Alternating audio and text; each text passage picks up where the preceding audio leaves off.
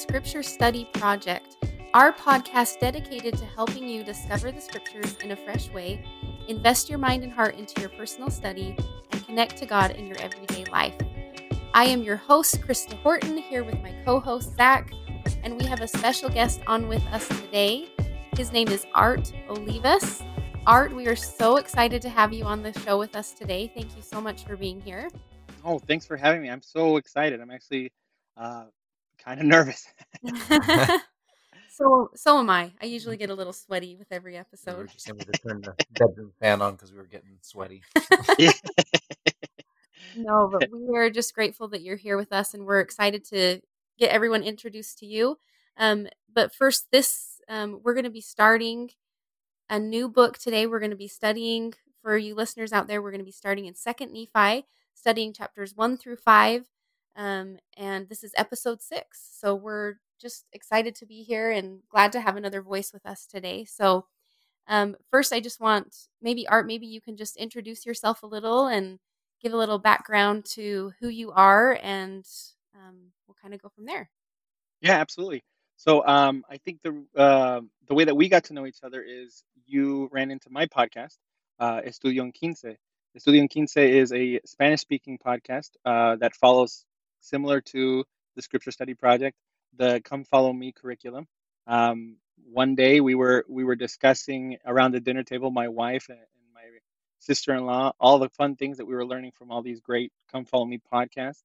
Um, and my mother-in-law was overhearing, and she was just like, "There's got to be something in Spanish." And and looking and looking and looking, we couldn't find uh, a Spanish-speaking podcast for Come Follow Me. So we decided, well, why don't we start one? and so that's kind of how that came to pass.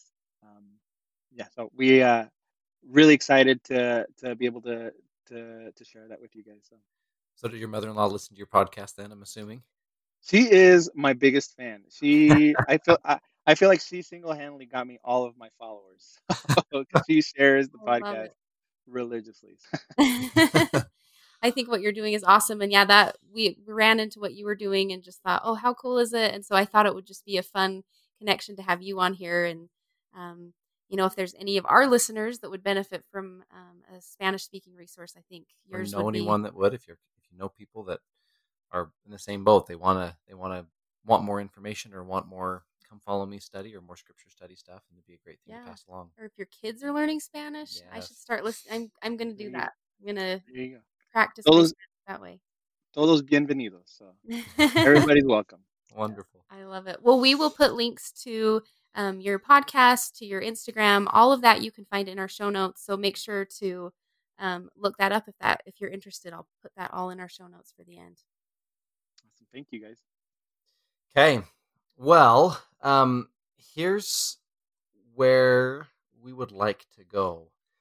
Um, we're starting a new book, finishing, of course, the story in First Nephi. This great journey that the family takes, and they finally arrive in chapter 18 at the Promised Land, and then those wonderful Isaiah chapters that we have in. And then Second Nephi starts, and this time through, as I read it, um, I noticed something that I, I don't think I'd paid much attention to before. Um, the Come Follow Me manual titles this study "We Lived After the Manner of Happiness," which is that great quote I think from chapter four or five, um, and I love it. But it's kind of an ironic title because in these chapters, um, Lehi gives his, of course, final blessings to his children, to Laman and Lemuel in chapter one, to Jacob in chapter two, to Joseph in chapter three. It's kind of interesting that there isn't a blessing to Nephi. There's one to Zoram, there's one to Sam, but Nephi doesn't record his own blessing. We assume that he got one. But um, but right after he rec- uh, gives those blessings, uh, in chapter four, he passes away. Uh, verse eleven, he passes away. Um, and then right after that, uh, turmoil in the family heats up again. Um, verse 12 in chapter 4 came to pass after my father Lehi had spoken unto his household, according to the feelings of his heart and the spirit of the Lord which was in him, he waxed old, and it came to pass that he died and was buried. And it came to pass that not many days after his death, Laman and Lemuel and the sons of Ishmael were angry with me because of the admonitions of the Lord. And then you jump over to chapter 5, and that anger spreads uh, and the families divide. And Nephi takes his followers and they leave uh, the initial landing spot in the promised land. And that's it. There's no more story from Nephi. Uh, there's a little bit about you know them wanting to make him king and making swords after the sword of Laban and setting up a civilization, but then he puts in sermons from his brother Jacob. Uh, then he puts in, of course, all of the Isaiah chapters, and then the end of the book is just all of his sermons, and he never revisits the story. Now, of course, that could be just because this is Nephi writing on the small plates, and it's meant to uh, be a place for preaching and sermonizing. But this time, as I read it, I wondered is this, in part at least, um, Nephi trying to grapple with his own sorrow, of course, at his father's death, but maybe feelings of sorrow or, or, or guilt or worry or stress at the family separation? And does he put these sermons in here because these are the ones that lift him up? Um, he says this in chapter 4 he gives this wonderful psalm starting in verse 15 where he a little bit bemoans his feelings and his uh, verse 19 my heart groaneth because of my sins. But then he says nevertheless i know in whom i have been entrusted i have trusted. My god hath been my support and hath led me in mine afflictions in the wilderness and hath preserved me upon the waters of the great deep. He has filled me with his love even unto the consuming of my flesh. And then this phrase, verse 33 O Lord, wilt thou encircle me around in the robe of thy righteousness? That word encircle stood out to me because at the very beginning of 2nd Nephi in chapter 1, verse 15, Lehi says the same thing. This is verse 15. Behold, the Lord hath redeemed my soul from hell. I have beheld his glory and am encircled about eternally in the arms of his love. I love the idea in these chapters that Nephi is going through this life changing, turmoil bringing, soul stretching experience, and yet he's able to feel encircled by love and by uh, God's righteousness and encouragement. And so, what we wanted to study with Art here is what teachings, what do we learn about the, the Lord, what do we learn from the Lord, that even when we might feel the way that Nephi feels, if we feel stressed or worried or down, what teachings or truths do we learn from these that might lift us up, that might help us to feel encircled by God's love, and uh, and help us feel like He's there for us? I love that idea, Zach. I, I it reminds me of a quote that Elder Rasband gave uh, at a student uh, at a seminary and institute uh, evening with the general authority. He he says um, it's important to have a protection scripture or one one that we can call on uh, and keep in mind when uh, they're you know when we're in perilous times, perilous situations, and need strength to step away. Um, what if these are these sermons or these blessings from Lehi are his like protection scripture? That's awesome. The way that Nephi kind of treasures those last words from his father, you can almost picture him just kind of relishing in and remembering. As you were explaining that, Zach, I was thinking of that as like maybe these words are are so dear to him that that's why he records them. Mm-hmm. He puts them here as that reminder for him to to feel that. Yeah. Remember what his those last few moments he had with his dad as you were saying he might be having regret, he might be having worry that oh no, now the family even though we've had all these struggles, we stayed together with my dad and now they're not. Yeah. And so it, that responsibility and weight that he might be feeling. So that's our question. Um, and of course, like we do, we'll, we'll provide a couple of answers that, that we've found. Um, but your study is going to be the most powerful one that gives you the answers. If you're feeling like Nephi and if you study these chapters, there are some truths in there that could have the power to lift you closer to the Lord and help you feel encircled about with His love. So, so there's our question. And uh, Art, we'll turn it over to you. Well, can you will it be okay if I uh if I share a personal story? Yeah, totally. Um, it kind of reminds me. Uh, we kind of have a story in our family. Um, my grandmother passed away uh, a few years back, and uh, there's a story that that goes around our family that kind of gives us hope, uh, strengthens our faith. Um, she passed away around the time. Uh, no, actually, she passed away exactly when President Monson was being um, sustained as the new as a new prophet.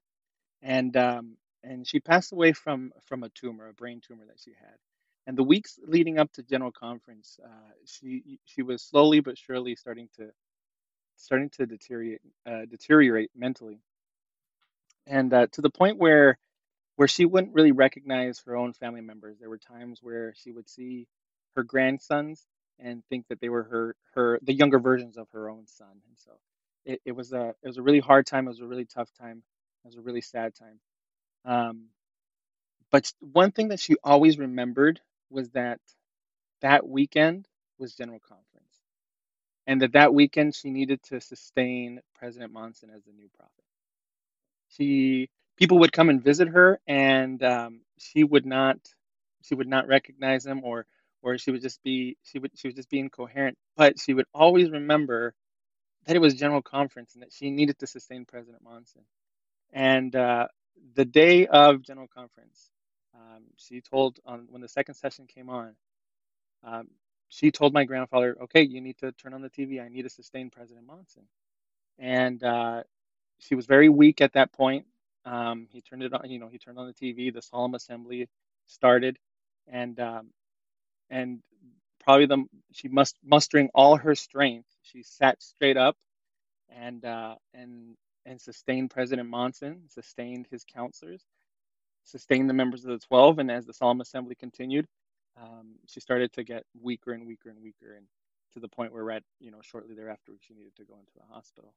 Um, while she was in the hospital, you know, her her mind had had gone completely. Didn't recognize anybody. Wasn't herself. Um, and so, uh, one of the things that we hold on to, the story that we hold on to to my grandmother, is one of the last things she did was sustain President Monson as the prophet. Um, so, whenever I have uh, my questions, whenever I have my, um, uh, whenever I need understanding, um, I like to to go back to okay, what do I know is true? Um, what examples of faith do I have in my life, and who has been a great example of faith? And I always go back to that story of my grandma, who the last coherent thing she did in this life was um, sustain the prophet. I love that thought of that legacy that your grandma left for you. Just like Nephi's treasuring these words from his father, um, that's that same real in time experience that you had with your grandmother. That's so cool. And I, I, I read these uh, these sermons um, from Lehi, and I and I can't help but think that uh, we get into chapter four, and and Lehi starts off being a little distraught. Um, I can't help but think that he looks back at these at these scriptures, he looks back at these stories, at these talks, um, as a as a fond memory, uh, but also as as a form of strength and and uh, building his faith. It's really good. So, as you studied this week, then, are what what are the things um, that stood out to you as far as things to hold on to, things to to lift you up, things that are there when maybe things get hard for us? I think um, I mean these are these are chapters that that are are very popular uh, in the church. I mean, mm-hmm. especially chapter two. Uh, chapter two, we get you know the great verses of Adam. You know, um, men are that they might. I Adam felt that men might be, and men are that they might have joy. Um, just things that we that we like to quote just off the top of our head in the church. Um, and one of the things that really stood out to me this time as I was as I was studying is in chapter two, verse fourteen, the very last um, the very last line. Um, I like to call this an Elder Bednar line because he just mm-hmm. he quotes it so much all the time, and he talks about how um, God hath created all things, both the heavens and the earth, and all things that in them are, both things to act and things to be acted upon. And the reason that kind of stuck out to me is because about six months ago, in the uh, in the Spanish speaking sector, I guess you could say, of the church, uh, there was a, a, a, video, a video that was going around Facebook of Elder Bednar speaking to um, a group of missionaries in the South America South mission or the South America South area. And in that, he talks about how in the church we seem to have uh, this tradition, uh, this really bad tradition um, of when a teacher gets up, um, they'll point to somebody in the class and say, uh, tell me the three things that we covenant to do uh, at baptism. Uh, and we'll tell that person to stand up and, and, and recite it to the class, put them on the spot essentially. And that person in that moment um, absolutely forgets everything that they were ever taught, you know, even their own name, he says. Uh-huh. And, and he says that, that um, he teaches that the reason for that is because in that moment, uh, we are treating somebody else as an object, as something to be acted upon, and not not a child of God. In fact, in his uh, in that um, in that fireside, he said, "Through the atonement of Jesus Christ, we are blessed with moral agency, and agency is the capacity to act and not simply to be acted upon." That that differentiates man and women, sons and daughters of God, from all of God's other creations. So it kind of makes it sound like the reason, the thing that makes us human, is that agency, the ability to act. Um, and then he goes on to say um, moral agency and the capacity to act. He goes on to say agency is more is more than choosing. It is the capacity to act as agents. Um, and I thought it so revealing because chapter two, he's talking to um, he's talking to his son Jacob, and the very first thing in verse one he says is, "And behold, in thy childhood thou hast suffered affliction and much sorrow because of the rudeness of thy brother." Um, and it just got me thinking: Are there people in our lives that we kind of treat them as objects rather than as agents? Mm. We we put we act upon them uh, the way that we raise our kids. Are we acting upon them, or are we allowing them to act for themselves? Does that make sense? Yeah, well, I love that too because chapter two is so well known for its for its treatment of the top the doctrine, the topic of agency. Um, but it almost i the way that you're phrasing it, I love it because it's putting Jacob at this crux of you have these examples of the rudeness of your brothers, but on the other side, um, I've always loved verse three. I know that thou art redeemed because of the righteousness of thy Redeemer. Um, so you have on one side your brothers, you have on the other side this great God and this great Redeemer who saved you, and Jacob, you are a thing to act, and you will now at this crucial point in your life, my passing and family dividing, you now have this need and this this uh, important step to be able to act and to choose which direction you're going to follow. Follow, which of course is you know the famous verse in verse 27 that we're free to choose the great mediator or to choose captivity and death. And so I love the way that you're phrasing this. Yeah, yeah. On a similar note, um, when we go back to chapter one, um, it, I just found it so. As I was reading it this time around, I just thought it was so interesting that uh, I think you mentioned something this at the start of the show, Zach, that he that Lehi blesses Zoram, and we don't hear very much from Zoram after the whole plate incident. Uh, Mm. we hear about him one more time, I think, in chapter 16 of First Nephi, where he uh, marries the oldest son of Ishmael, and then we hear Zoram again. It almost seems like this time I was reading it and I was like, oh, this is like the Kevin McCallister of uh, of the people of the scriptures, because I was like, oh yeah, I forgot about him. uh, but it's I thought it was interesting that he says in verse 30 of chapter 1, uh, going along to with what we were talking about, that uh, I know that thou art a true friend unto my son Nephi forever. Um, and the thought that kind of came to me was like, who do I have in my life that's like a really good friend? Like, um, I remember, I remember when I was in college, I um, I had I had probably about a group of four really good friends, true friends who I would go to whenever I had uh, any kind of uh, difficulty in my life, any kind of, you know, girl problems. Now we all have kids and are married, and now we all I go to them with when we have we go to each other when we have kid problems. But um, uh, but I, I I thought about that, and then um, the thought came to me comparing that to to unfortunately Joseph Smith didn't have didn't have that same experience. I mean, in, in Joseph Smith history, he said that he was persecuted. Um, in Joseph Smith history, he said that he was persecuted by those who should have been his friend and should have treated him kindly. And so the thought that came to my mind was, okay, who are my true friends? And then are there people in my life that I should treat kindly, that I should be their friend? Am I? Is there anybody in my life that maybe I need to self evaluate the way that I'm treating them. Um, and it's funny because uh, we, we we think about friends and, and, and friendships a lot with with the youth, and we'll talk about it with the youth. You know, having great friends.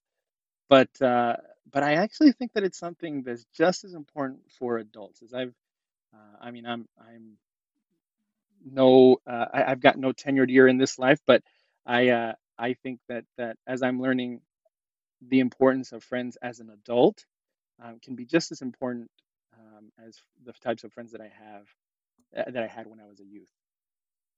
Yeah, I totally agree, and I love the thought of that being a way that um, Lehi is leaving something for his his family, right? Like we talk about that a lot. That your prayers can be answered through other people, or you know, and friends can be a really important way to way to feel God's love when they call you up, or when a random text message comes through, or um, when a service is given. So I think that thought's really great.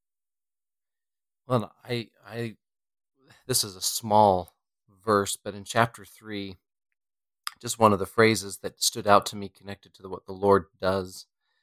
Um, of course, this is in that chapter three prophecy about the future Joseph who will uncover the plates and be this great seer. Um, but uh, the Lord promises that He will, I love the phrase, preserve thy seed forever.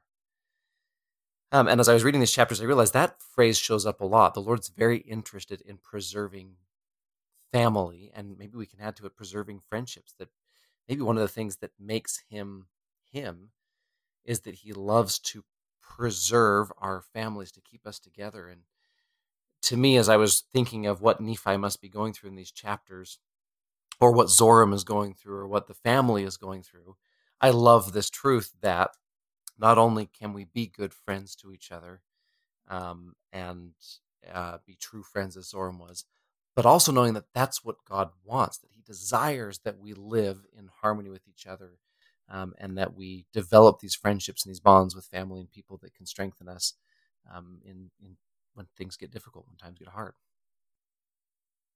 Yeah, it kind of in chapter five we we learn about how the the people that follow Laman uh, receive the curse of being separated from the Lord, and that this is the opposite. Like you said, it's it's it's all through the scriptures.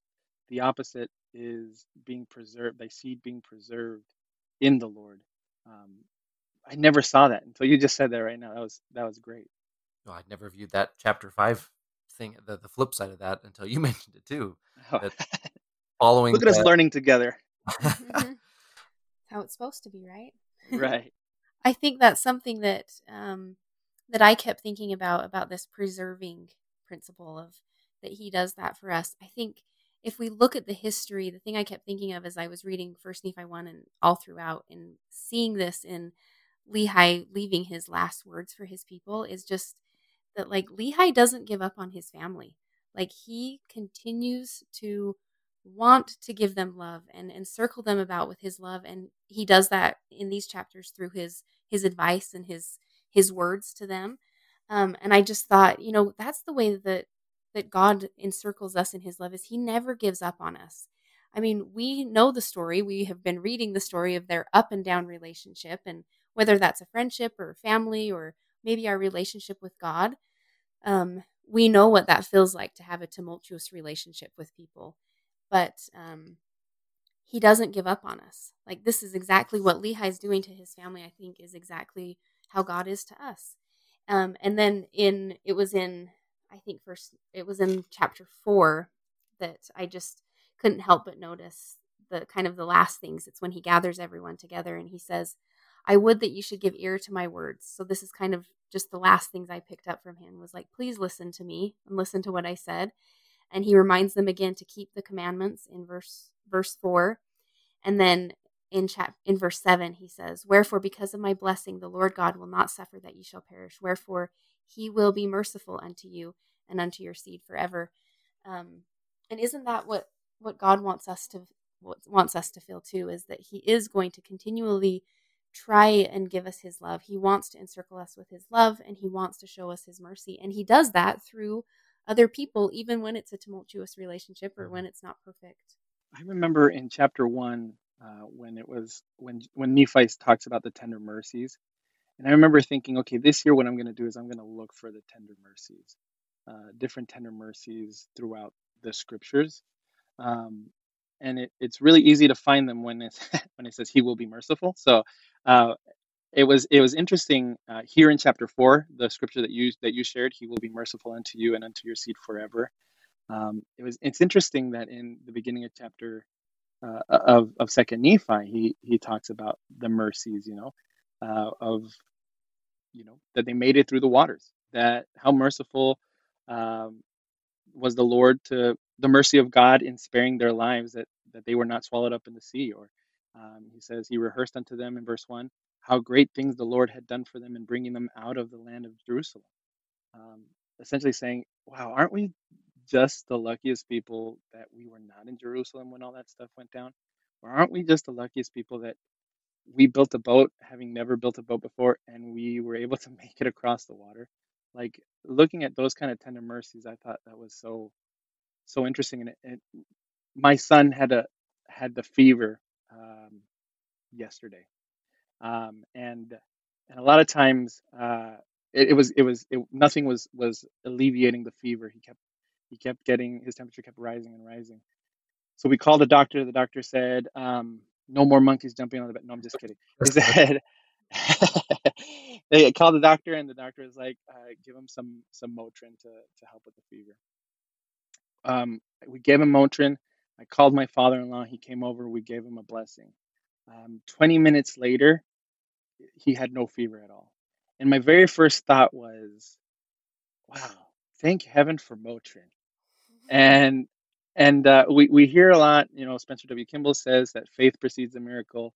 Uh, President Monson said it in 2013 in General Conference. Um, but I think that sometimes we forget that we need faith to also complete the miracle on the other end of the miracle. Um, I had to catch myself. Uh, and, and I had to remember, you know, it wasn't the Motrin. You know, remember you gave him a blessing. That thought came in my head. Like, remember you gave him a blessing, and and a lot of times I think uh, Lehi, looking back at this, he he didn't think he didn't think, oh man, aren't we lucky that we that we could read the political climate of Jerusalem and leave just in time, or, or aren't we lucky that we use redwood instead of birchwood for our, you know for our boats or or any no he he said how merciful the Lord has been to help us get out of Jerusalem, to help us cross these many waters. Um, and I think sometimes we need we need to remember the faith on the other end of the miracle as well. It's really really good.